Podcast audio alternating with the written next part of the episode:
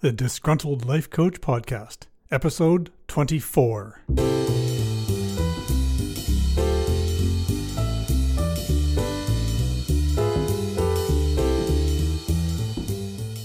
Disgruntled Life Coach Podcast. It won't make your love life better, it won't make you more successful financially, and it won't make your bleached mullet worth the effort you put into it.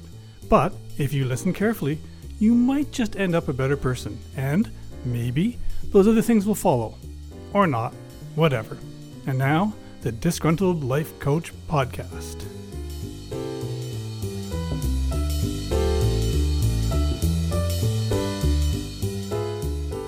Before we start today, I just want to give a shout out to everyone who gave to their favorite animal rescue, our Humane Society, in Betty White's name on her birthday earlier this month. I hope that becomes an annual thing for you, and I hope that more people get on board too, because these animals and the people who advocate for them need your assistance. In fact, if you're thinking about getting a cat or a dog soon, get a rescued animal. Consider an animal with special medical needs or a senior animal while you're at it. They deserve a comfortable home too. Don't buy a breed, adopt a friend for life. I mean, I'm your friend, but you can't afford me, and I'm not house trained. Today, we're going to delve into why you don't need most of the stuff you have. You're simply warehousing stuff that someone else wants or can use, and it actually may negatively affect your life and the way you think. I wish I were making this up, but you know, deep in your ridiculous beanie baby brain, that all that shit in your garage and in your basement is always on your mind, and not in that loving Willie Nelson kind of way. Let's talk about why you don't need to have all the stuff that you do have. Because there's no real definition for this today, I'm going to define hoarding instead. Now, stay with me because you are likely not a hoarder, and there is a fine line here that we want to talk about, and a concept will certainly help to clarify what I'm saying. Hoarding is defined generally as to amass money or objects to hide or store away, to reserve in the mind for future use. Now we'll talk a bit about the pathology of the mental disorder to illustrate, but this is really about you living your best life with less physical and mental clutter and being, you know, less greedy. Let's look at some quotations for a bit of context. The first quotation comes to us out of antiquity and is credited to Decimus Junius Juvenalis, better known simply as Juvenal, who was a scribe and poet of some renown in the second century AD. His style was primarily satire and critiqued arbitrary government tyranny, corruption, the degradation of public morals, and other subjects. And this caused his exile from Rome for many years. He is credited with saying, An excess of hoarded wealth is the death of many. We're going to talk to more than just the wealth in the general sense during this episode, but note how seriously this issue was taken even almost 2,000 years ago. So, yeah, greed, you look really fucking good for your age.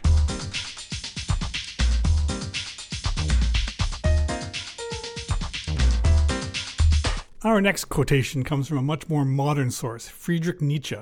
He was a 19th century German philosopher, writer, and cultural critic whose work still resonates today. Although deeply anti Semitic and anti nationalist, his sister's edited versions of some of his unpublished work put him in an undeserved German nationalist spotlight for some years. His contribution to this quote fest says The mother of excess is not joy, but joylessness. We'll talk more about the existential quality of joylessness later. Kidding. No, we won't.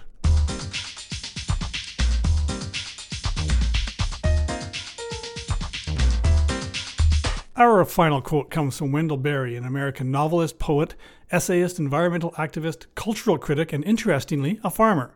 His writings and lectures are so highly regarded and influential that in 2015, he became the first living writer to be inducted into the Kentucky Writers Hall of Fame. He said, Don't own so much clutter that you will be relieved to see your house catch fire.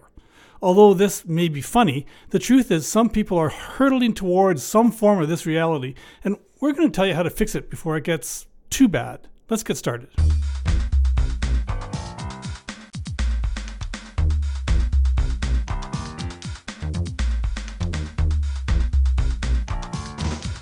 So, what are we really looking at today? Well, here's the thing. If there are more self storage facilities open in your city than affordable housing, it's likely we're in an epidemic. It has nothing to do with viruses, but has everything to do with all of us buying too much stuff. This hyperconsumerism uses resources, releases greenhouse gases, is a human rights disaster for workers in countries with questionable rights laws, and on top of this, is bad for your mental health. Dr. Kristen Fuller, a physician, clinical mental health writer, and author who specializes in addiction, talks about clutter and overconsumption in her work. Uncontrolled consumer impulses, emotional attachment to things, Sentimental keepsakes, fear of getting rid of things, the need to hold on to past memories are some of the many reasons why we tend to infuse our belongings into our emotions, she says. Continuing, when your home is filled with physical clutter, it can lead you to feel that your home is your enemy rather than your sanctuary, which can overall negatively affect your well being. And listen, I've seen your garbage bag full of beanie babies, so yeah, I'm looking directly at you.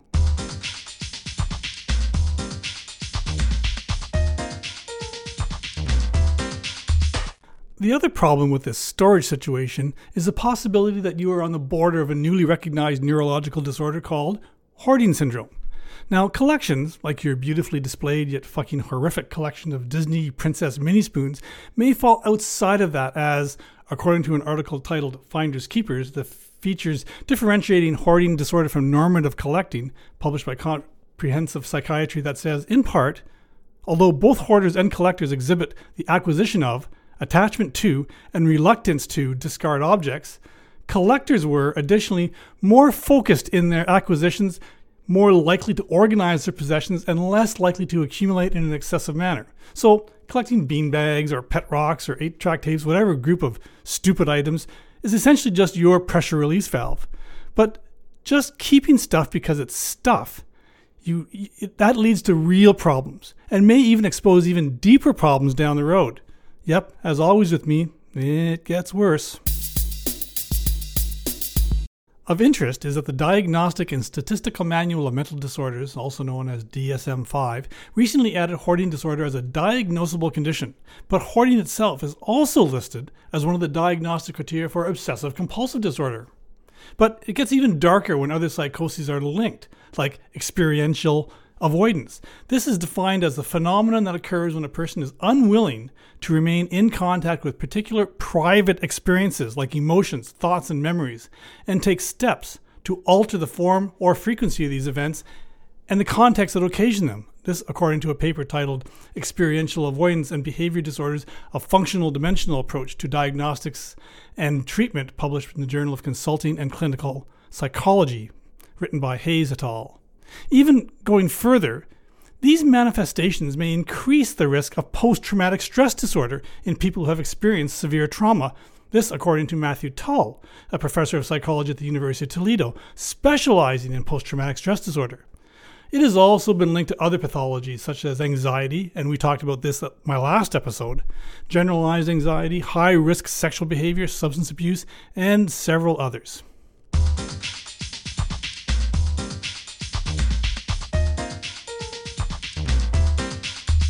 So all this starts because you decide to keep a box of broken tape decks because they are worth maybe something and possibly fixable. And another giant box of glass power pole insulators that would make a great side table or some goddamn thing, etc., etc. Eventually, even getting rid of all that crap seems like too much of a challenge, and now you've attached guilt and failure to the equation. So ask yourself is your mental health worth less than a box of junk that keeps you from enjoying your life? I mean, I'm not really asking, I know because I'm a fucking life coach, but you have to recognize your own slow descent into madness and be willing to make some changes. And you know what? I have some ideas. The first step is to take stock of your situation. If you're parking your $30,000 car outside your garage because it's filled with $75 worth of yard sale trash, you need to change. If there are boxes in your basement you haven't opened literally in years and you don't know what's in them, you need to change. But don't look at this whole problem as like a one act play. Take small chunks. Take one room in your house. Throw out or recycle stuff that's broken or garbage and give away the stuff that you aren't using but someone else could use. And most importantly, stop bringing new stuff into your house. Just just stop. It's like quitting smoking sometimes. I, I get it. But you need to start putting yourself first and your unused and useless clutter last.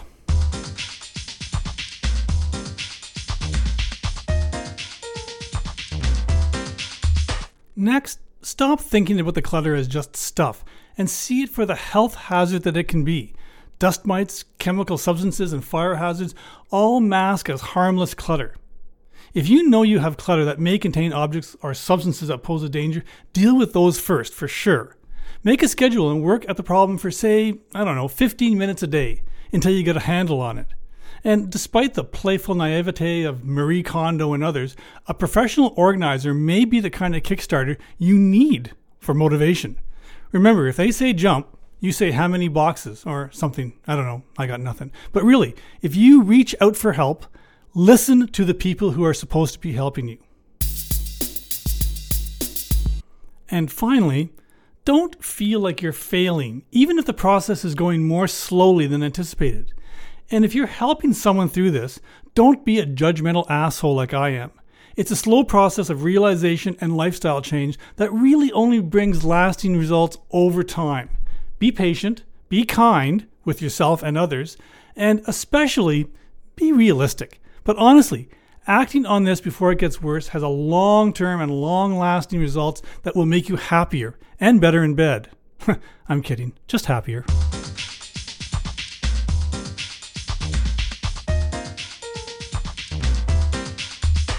Okay, that's it for this episode. As always, I'll leave you with a disgruntled nugget in a second. But first, I want to thank you for listening. Remember to subscribe to this podcast. I'm on all the major platforms, and please visit www.disgruntledlifecoach.ca for all my podcasts. Yes, www, still not resolved, sorry.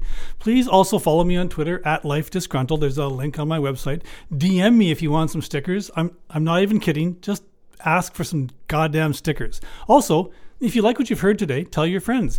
If you think this is ridiculous, still tell your friends. I mean, how hard is that? Disgruntled Nugget. Ancient philosopher Lao Tzu once said, Manifest plainness, embrace simplicity, reduce selfishness, have few desires. This was simplified further by 20th century clutter master himself, Albert Einstein, who said, Out of clutter, find simplicity. Even more recently, 21st century productivity and simplicity expert Leo Babauta said simplicity boils down to two things identify the essential and eliminate the rest. So, to conquer our clutter, we must embrace plainness, boil our essentials, and reduce our selfishness so that we have fewer desires to simplify or something. I don't know, whatever. Again, thanks for listening, and thanks also to Audionautix and Partners in Rhyme for music and sound effects. Thanks again to Neatnik for visuals, and thanks for your patience. See you in two weeks, or not, whatever.